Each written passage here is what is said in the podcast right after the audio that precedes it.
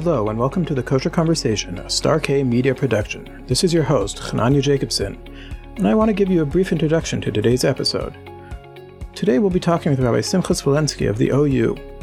I asked Rabbi Smolensky what topic of kashrus is he passionate about, and he immediately replied, oils and margarine. We got so involved in the topic that it's going to be a two part series. This week we'll talk about oils, and next week we'll talk about margarines and hard fats. Let's jump right in. Welcome, Rabbi Smolensky. Good morning. Morning. Okay, so you have the honor of being the first non Star K employee to join us. And so I can say that even the people at the Star K would be interested in you telling us a bit about yourself. Wow, interesting. Thank you so much for the opportunity. So, uh, I'm currently serving as senior RFR, senior field representative for the Orthodox Union certification, based out of Chicago.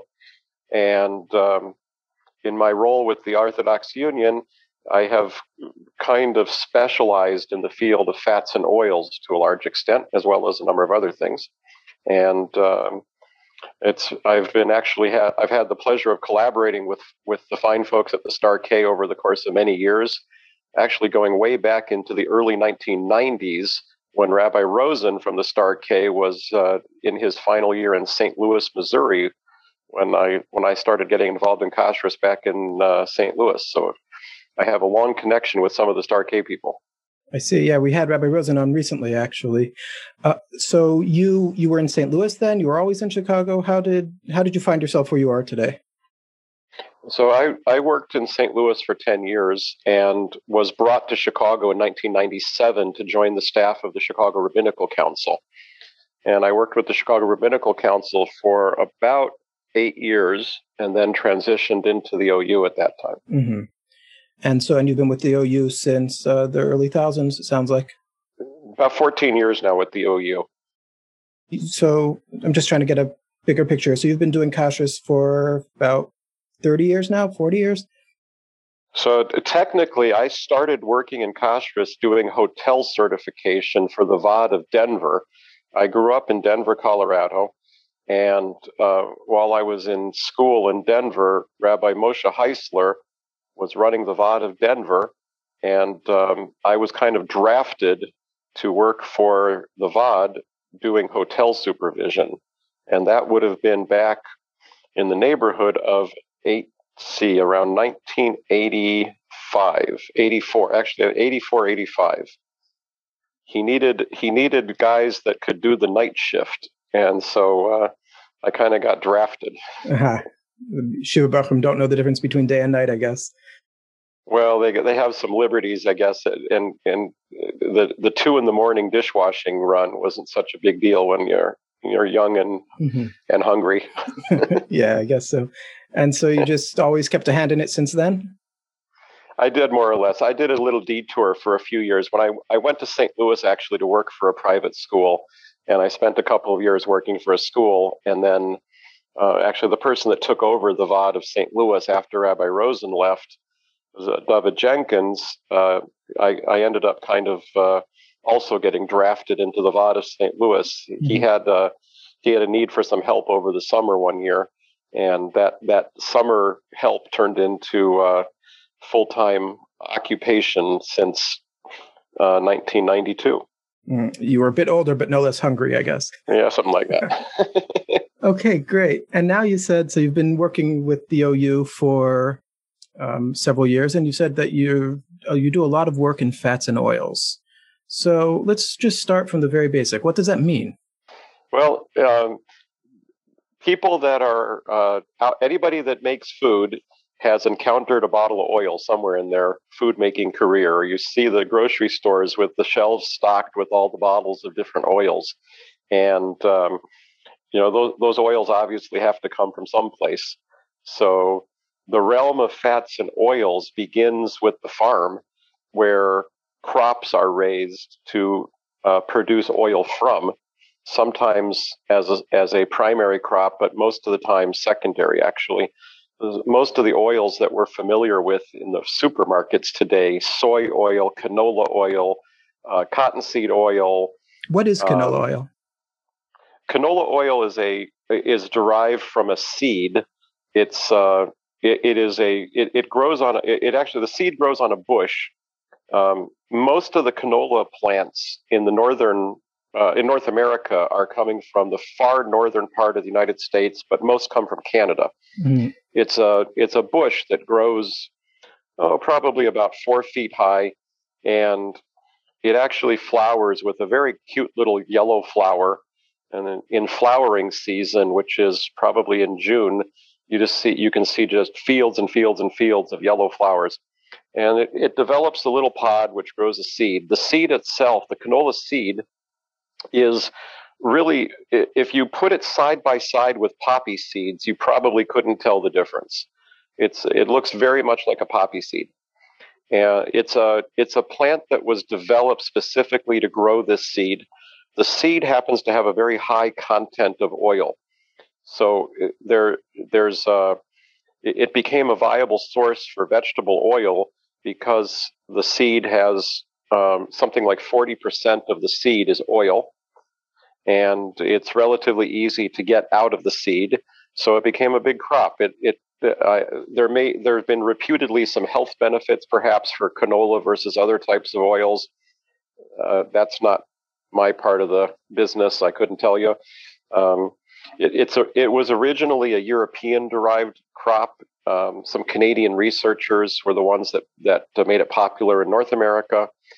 Um, in Europe, it's also used extensively. Uh, other parts of the world, it has uh, it is known in Europe as rapeseed, mm-hmm. and for obvious reasons, it, when translated to English, that name has some rather negative connotations, and therefore they called it canola, Canadian oil, canola. Oh, I always thought it was like some sort of artificial corn product because no. nope. Okay, you learn something new every day, nope. which is why we're having this conversation. Okay, so I'm sorry, you were saying that all these oils that you see in the supermarket, whatever the varieties, they have to start somewhere. Right. So these these are all plant derived oils, and you know, so naturally, in terms of kosher, that's a that's an obvious advantage because historically, going back, you know, se- several decades, a lot of uh, fats were derived from animal sources, primarily from beef or from pork.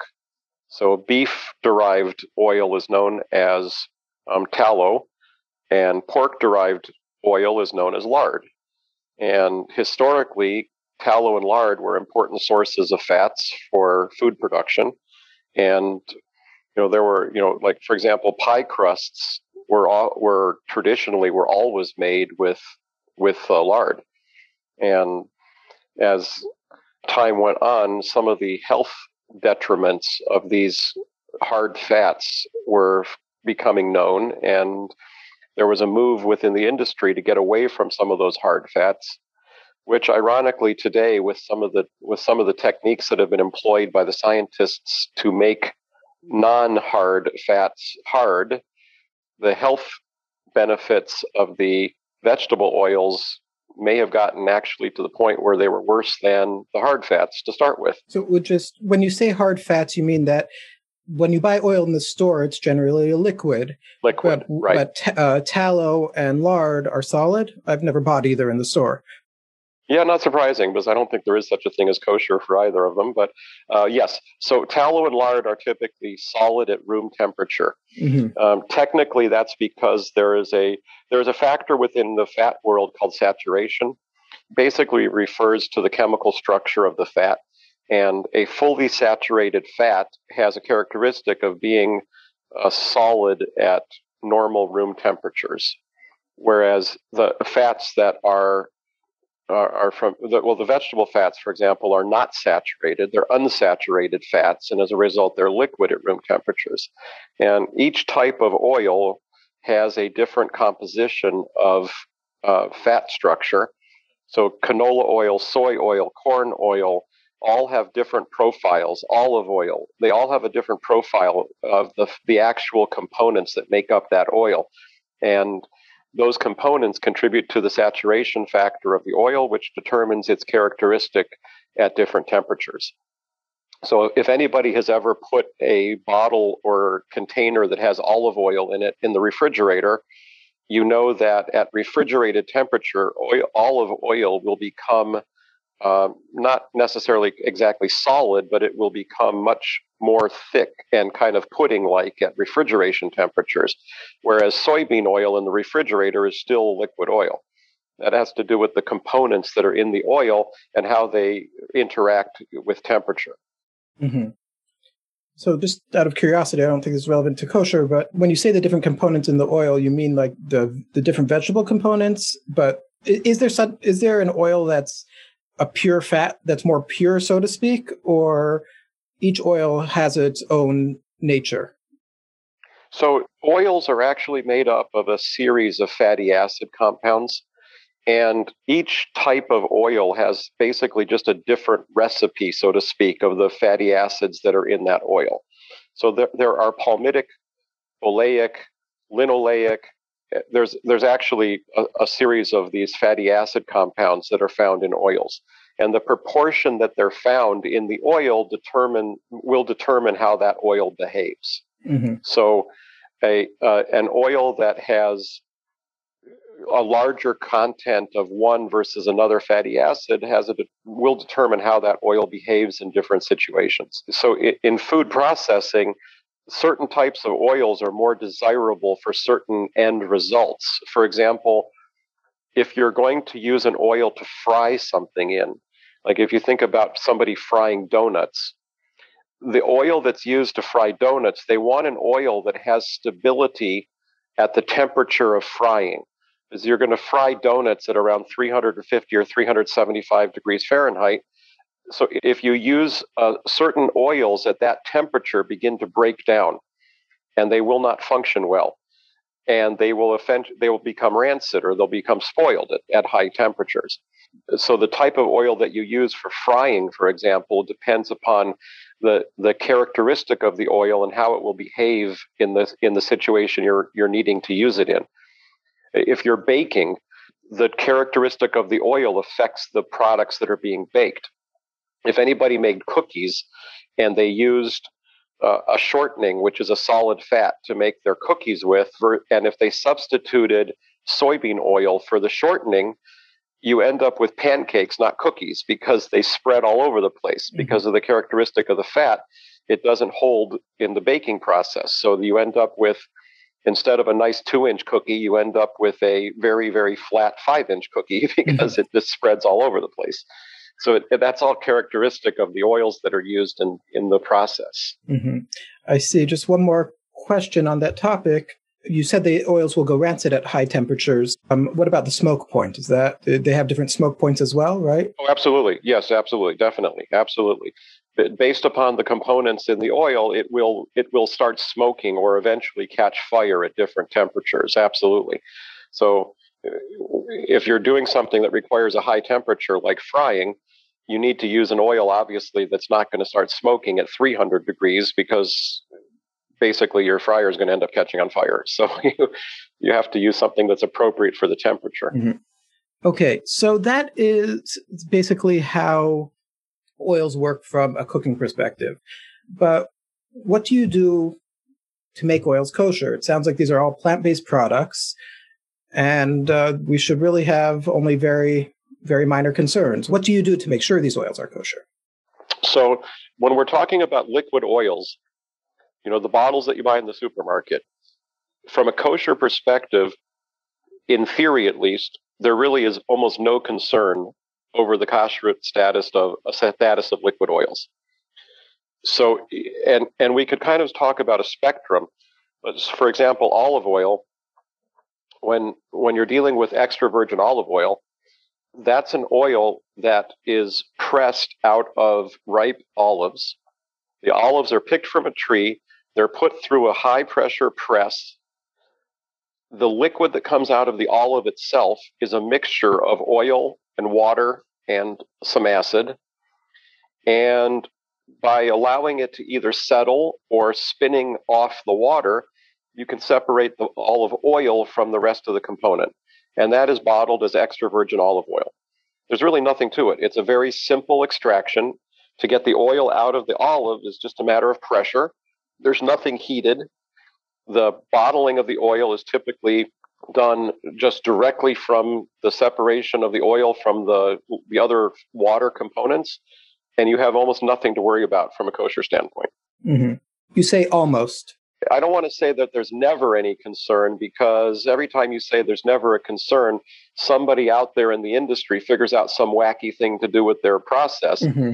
Uh, with extra virgin olive oil, one of the concerns has been that the that the product can be cut with other oils and sold as extra virgin olive oil, even though it really authentically is not. That's a that's you know an industry issue with the olive oil people that's always that comes up from time to time. This is why on Pesach we actually a lot of agencies on Pesach recommend using only certain brands of extra virgin olive oil because of the concern that it might be cut with other oils.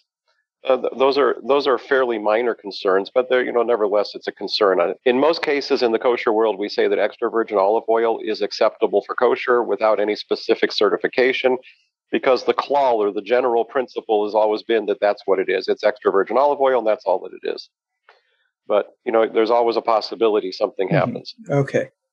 When it comes to the seed oils, so that's that would be oils that are produced from seeds. So soy, technically it's a bean, but we still call it a seed oil. Uh, soy soy comes from a, a soybean. Corn for, comes from a kernel of corn. Uh, canola oil comes from the little canola seed. Cottonseed oil comes from the seed of the cotton plant. Safflower comes from a safflower seed. Sunflower oil comes from a sunflower seed. These are all types of what are called seed oils. So all these different types of seeds contain some portion of oil mm-hmm. in the seed. So the, the seed will contain typically a starch. It'll contain a shell, which contains the seed or holds it together. Uh, corn is more profound. If anybody ever made popcorn, you know that there's little hard, little like shell things that you see in your popcorn. That's the actual shell of the corn kernel. Uh, so all of the seeds have a shell of some sort in some degree. There's the starch component, which is inside the inside of the seed, and then there is a, what's called the germ of the seed, which is a protein portion of the seed and that germ also contains a, some proportion of oil or fat. So in nature, you know, the the Aibishter made the world in such a way that these seeds are are self-contained food factories to grow a plant. So the, the germ portion of the seed develops roots and develops the actual structure of the plant. The starch that's in the seed provides food for the germination, for the growth of that seed when it's first planted until it can begin taking nutrition from the soil. And, uh, you know, those are the components that are in seeds. When you, when you take those seeds, you can push, the, you can put them through a process of what's known as crushing, which basically is again just high pressure exerted on the seeds and that will cause the oil part of the seed to separate from the rest. The pressure will just literally push the oil out of the seed. And uh, this is a little simplified because there's a few other steps involved. But is that something you could do at home? You take your sunflowers and mash them up. Will you be able to extract oil? Um, probably not, because the pressure involved is pretty significant. And nuts at home you won't really get the oil to come out because the pressure isn't sufficient, but mm-hmm. you will get something that's kind of pasty because you'll release some of the oil, but it won't really separate. Mm-hmm. So this is mixed in on the cellular level? Uh, basically, yes. Okay. So, so under high pressure, you can extract the oil. In reality, though, you can only extract a certain portion of the oil through pressure. And the extraction through pressure is also not all that efficient. And it's also truthfully rather costly because the, the, the equipment and the, the speed at which you can press oil out of things through pressure, uh, the yield that you get is not good. It's not an efficient economical process. So, in the food world, they figured out another way to do that, and that is known as solvent extraction. Basically, when you mash up a seed, you can expose it to a solvent, which will effectively force the oil or dissolve the oil out of the other products that are in that seed, and you'll liberate the oil without without pressure. Uh, so, in in most seed extractions, there is oftentimes a first press where they do extract some of the oil, and then the resulting um, basically mush that's left over when you press the seed is exposed to a solvent. The solvent forces the rest of the oil out, and the oil can then be separated from the solvent and, and start on its process of purification. So, uh, in, in most cases, the solvent that's used is a chemical called hexane, which is a petrochemical and which is extraordinarily flammable and explosive, such that uh, companies that use hexane to extract oil have to take extra precautions. Um, if you visit a hexane extraction, for example, you may not, you cannot take a cell phone into the facility.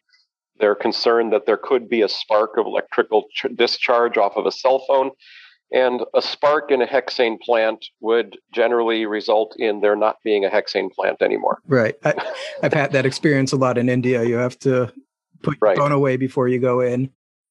But even though everything's contained in tanks and there's not actually any hexane in the air, but they're still very, very concerned about this. Always concerned because hexane is a gas and it can it can escape easily. So they never know if there's any hexane residual or whatever. Yeah, you end up with a big boom. Mm-hmm. Has that ever actually happened at a plant you you're familiar with? That I'm familiar with on hexane, no. I'm, I am familiar with a plant that exploded for another reason, but not not because of hexane.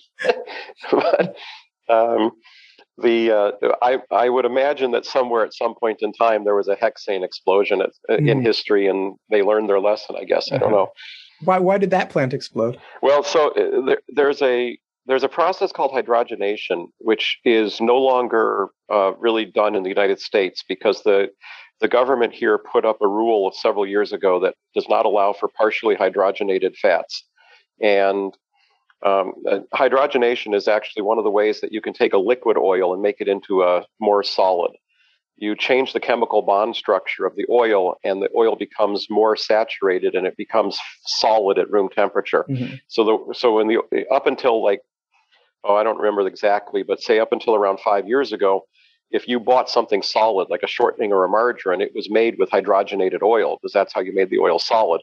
Mm-hmm. But in any case, the process of hydrogenation is it takes you take a vegetable oil, like say you could take like for example a soybean oil, and under under some temperature, uh, fairly high temperatures, uh, over 300 degrees Fahrenheit, you basically can bubble hydrogen gas into the oil.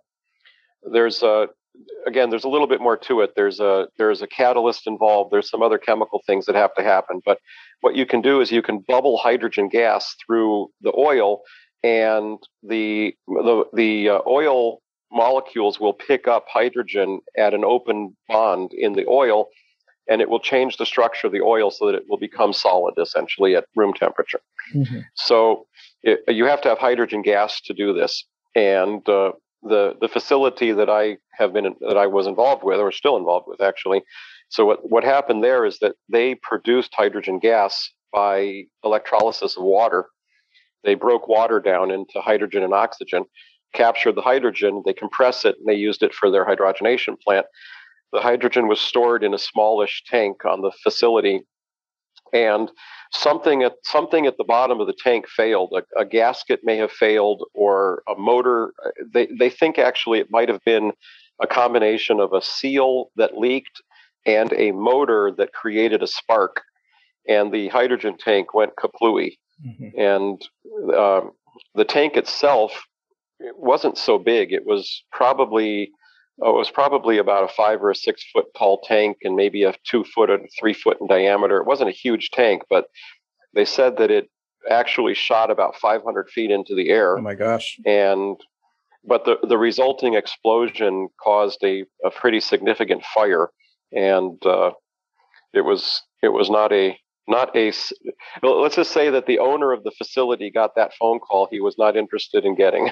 oh my gosh. Wow. Okay, so we were, we were, I think, back talking about seed extractions with hexane. Right. So after you perform your extraction through pressure and or with hexane extraction, you end up with an oil which is known as a crude oil. It's not a usable oil at that point. It is a crude oil. Um, if anybody ever purchased, for example, sunflower oil, You know, sunflower oil is this lovely, clear, slightly yellowish oil you can certainly see through. When sunflower oil is extracted from the sunflower seed, it looks more like tar. It is a dark black, murky stuff. Is it sludgy or is it liquid?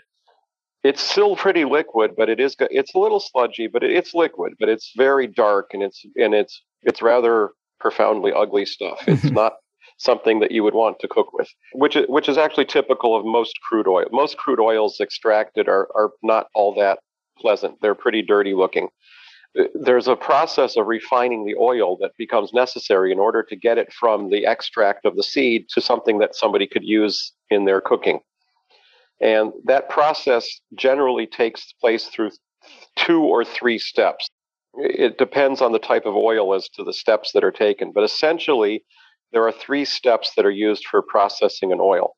The first step is known as refining, and what the, what's done is the, the, the raw oil or the crude oil is treated with a caustic material, um, sodium hydroxide usually, a liquid caustic, and it is washed with some water. And it is then run through a centrifuge, which spins the mixture and what happens is that the more heavy components that come out of the seed as part of the extraction will kind of agglomerate or they'll glob together and they can be separated from the oil portion. And so you end up with a, a, a refined oil, still not usable, but well, I guess technically it is usable, but it's still not a clean, pure oil that somebody would be accustomed to so what you do is you remove certain solid and semi-solid compounds from the oil. That's the first step of the refining process. Incidentally, that sludge or that, that material that's removed from the oil is the basis from which lecithin is produced. So, uh, if anybody is looking at ingredient labels, uh, many times you'll see lecithin listed. For example, on chocolate, you'll almost always see chocolate lists lecithin as an ingredient. You'll find cocoa, lecithin, maybe a flavor like vanilla, sugar. Uh, the lecithin is a is a uh, product that allows um, the fats to combine with other ingredients without separation. So it's called an emulsifier. But uh, that's kind of getting off on a whole other direction here. But mm-hmm. Uh, but lecithin basically is produced from the byproduct of, of oil refining. Right. So the refined oil is produced, and then the next step of the refining process is called bleaching. And what what's done is that uh, the this oil is still actually typically very dark in color. So it's run through a process of bleaching, where using certain types of clay literally just from the ground, uh, specialty types of clay. The oil is passed through the clay under temperature and under pressure conditions and then run through filters. The clay is all removed, and the oil that comes out is now pretty much the clear, clean looking oil that we're used to seeing in the stores. Now, the there is one last process that is performed, however, and that is called deodorizing because after the refining and the bleaching process, there are still compounds found in the oil which over ex, with exposure to air will oxidize and will make the oil become rancid uh, or you'll give it very off flavor off off smell uh, not something somebody wants to to use.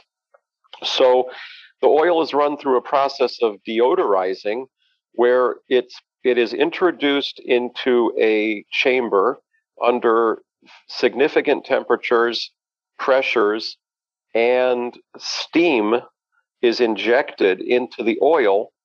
And under the temperature and pressures that are involved in this in this uh, system, these uh, compounds that are found in the oil at this point are driven out of the oil, and they are collected and then um, actually are are often very valuable because one of the things that comes off the seed oils in this process is the basis of making a vitamin E, or tocopherol is, is a, the technical name for vitamin E. Uh, lot of tocopherols or vitamin E is, is produced from the uh, byproduct of oil deodorizing. There are other vitamin compounds that come off, and there are some other things that are useful here as well. But essentially, the the um, these these less desirable components of oil are driven off through this deodorizing process, and the oil that emerges is now a purified, clean oil that's ready for packaging or use in other processes. Oh wow! So it's like they used to say about the Indians; they use every part of the buffalo, right? Right. So the same. Right. The same exactly. Well, was it when was it when you take a when you take an oil out of a seed, you however much you take out of the seed, you end up with somewhere between seventy and eighty percent of that amount finished on the other end of the process as finished oil. Mm-hmm. So the different parts that are taken off, so you could look at it as basically loss. You know, if you start out with a thousand gallons of crude oil, you end up with 700 and some gallons of finished oil. You've lost close to 300 gallons in the process. Well, you paid for that seed oil to start with. And so the, utilizing the byproducts is an important way of capturing additional revenue and, and making the process viable. Plus, the truth is, when you buy a bottle of oil in the grocery store, you know, if you go to the grocery store and you buy a, a, a you know, a nice sized bottle of oil for three dollars a bottle or whatever it costs, without those byproducts having value, that bottle might be four and a half dollars. Right. It's the the additional value that's obtained from the process that allows the pricing to stay competitive as well. Mm-hmm. Yeah, that's an that's that, that's an interesting point. Okay, so what are the kashrus concerns that would come up at in, in these stages that you just described? Okay, so in a perfect world, this process is essentially kosher neutral because you're taking a seed, you're you're introducing a few rather innocuous chemical ingredients, and you're ending up on the other end with a purified oil. So, in an ideal world, there's really nothing that goes. There's really nothing to go wrong here. Unfortunately, we don't live in that ideal world, and so there are a few different things that, that cause us problems with oil refining. One of the problems is uh, that in many parts of the world, there is still the production of animal fats. And animal fats are refined in essentially the same exact way that we just talked about vegetable oil refining. The animal fats run through the same type of refining process, and coincidentally using the same exact equipment, the same type of equipment. And so in in a number, you know, number of places around the world, you can have a company that refines um, vegetable oil and also refines tallow or or uh, beef fat, rendered beef fat. So you end up with a slight kashrus issue when you start running non-kosher beef fat through your processing equipment. Absolutely. And we're talking here about a process that involves high temperatures and equipment that has all kinds of specialty in terms of design. So you end up, you introduce non kosher, you end up with a whole big problem for the kosher world. There are also. Which parts of the world? Um, is there a lot of American tallow being produced or lard? So I I, I am personally not aware right now of factories in America that are refining tallow to any commercial extent. Um, I know of some companies in America that process tallow, and I'm sure there's a refinery somewhere that does a full refining on tallow, but not in not in the kosher world, so uh, not something I've experienced. Mm. In Central and South America, tallow is still found. There are still refineries that work with tallow. Uh, certainly in Central and South America. I, I am told that there are facilities in Europe that are still processing some tallow. And I could not speak to much of the rest of the world. Uh, for well, in, in Asia, actually, we know in Asia that there are still tallow refineries operating. Sorry, I forgot about Asia. Um, in in other parts of the world, it, it's probably not as popular as it once was, and uh, but it but it's still a factor, and there are still places that process tallow. Mm-hmm. Okay, so in the in the factories in the U.S. in the kosher world, what are the hot points that you're looking for? So in in U.S. production, the complications typically don't come in from animal fats, but they do come in from producing solids. So um, you have issues that are brought up when you start talking about shortening and margarine, which are fats that are made into solids. So, but there's a yeah. if, if we're going to go down that route, maybe you should give us a little background in uh, turning oils into solids in general first. Sure. I, I do want to, before I lose the thought, I do want to actually mention, though, that when, when dealing with all these types of oils, the, um, the marketplace for oils today is not a local market. In other words, when, when companies are working with oils, the source of those oils is not necessarily a local market. When a company in Iowa is processing oil, the, the seed and the oil that they're working from is not necessarily produced in Iowa. It may not even be produced in the United States. So there is a world market for oils, and, and the nature of that market is that producers buy and sell oils across international boundaries to large extent. So even though a seed oil might be um, ultimately finished in, in terms of processing at a facility in the central United States, and it's a very direct process of refining that oil, that oil may have originated in another country altogether, and it may have been partially processed in another country where there is exposure to non-kosher animal fats. So the it's not exactly 100% so straight that because a, a, soybean oil originated in a in a plant in Nebraska that it's automatically a kosher oil. I mean that's probably not a great example because the United States produces a huge amount of soybean and and most soybean oil is domestic in the United States but uh, but that, but it's a, an example of things that can happen. I see. So um, you now, have to do a lot of tracking from uh, sources. Absolutely. Okay. Yes, absolutely. Now, uh, when it comes to solids, uh, which would be shortenings and margarines. One more question then about the liquids. Sure. Um, do the industrial applications of these oils need go through all the same refining, or or industrial applications will do use crude oils? No, the industrials have to do the same thing. They they use refined oils. Okay. The the crude oils are not are just plain not usable for any type of significant processing. Mm-hmm. I, I know, like, uh, you know, I'm based here in Chicago, and um, I, there's actually some people here in Chicago that uh, are part of our Russian community who have an affinity for uh, non-refined sunflower oil.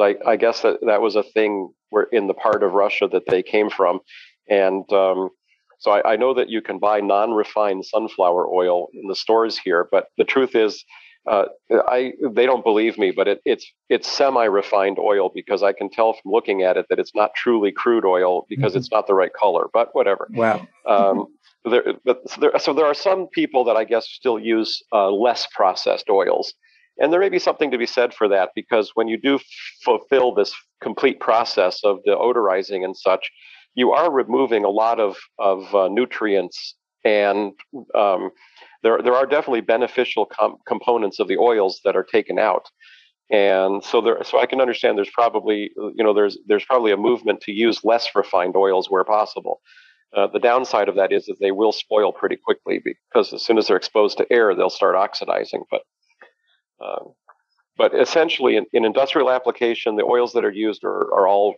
uh, you know refined oils to some extent. Mm-hmm. And also, I've seen in some places they do something called winterization. Yes, winterization is a process of removing some fatty acid compounds from the oil because you know, like we we spoke about a while back, if you take olive oil, for example, and stick it in the refrigerator, you're going to get a very pasty result. So if you take refined sunflower oil, for example, and you put refined sunflower oil in the refrigerator or perhaps in the freezer, over some time, as it chills, there are going to be some wispy, white looking uh, kind of globule things that will precipitate out of the oil as it gets cold. So th- those are natural compounds that are in the oil. It's not spoilage, it's not mold or something like that. It's a it's a natural part of the oil that when it gets cold will solidify and start to show up as little specks or little wisps of, of material in the oil. And consumers, I guess, don't like seeing little white wispy things in their oil mm-hmm. because they associate it with something worse like mold. Uh, so what will happen is that the, those oils that have a propensity to do this, companies can take those oils and they can put them through a controlled chilling process. So at the factory, they can chill the oil cause those compounds to precipitate and then run them through a filter to remove the compounds. And that is called winterization. So it's basically for cold climate areas where the oils may precipitate out some compounds through exposure to you know colder temperatures. So you know in in southern Florida, winterized oil is probably not all that necessary just because you know typically the temperatures in southern florida you know even if a product is sitting on the shelf in a store and the store is not well heated or cooled or whatever the case is it's just it's never going to get cold enough to, for that oil to do anything but in duluth minnesota if you had oil shipped in duluth minnesota and it's sitting in a delivery truck for some hours and it arrives at a store it may have precipitated because at, you know, 20 below zero, things happen. Well, that's all for today's episode. Be sure to join us next week for part two of this exciting topic margarine and hard fats. Subscribe so that you won't miss it. Special thanks to the OU for encouraging Rabbi Smolensky to share his expertise with us. One last thing. Our next upcoming topic is kosher meat with Star K's Rebbe Machshir with Moshe Heinemann. I know I have a lot of questions about this topic. If you do too, share them with me at podcast at star-k.org. Thank you for listening to the Kosher Conversation, where we tell the stories behind the symbols. This is your host, Hananya Jacobson, signing off.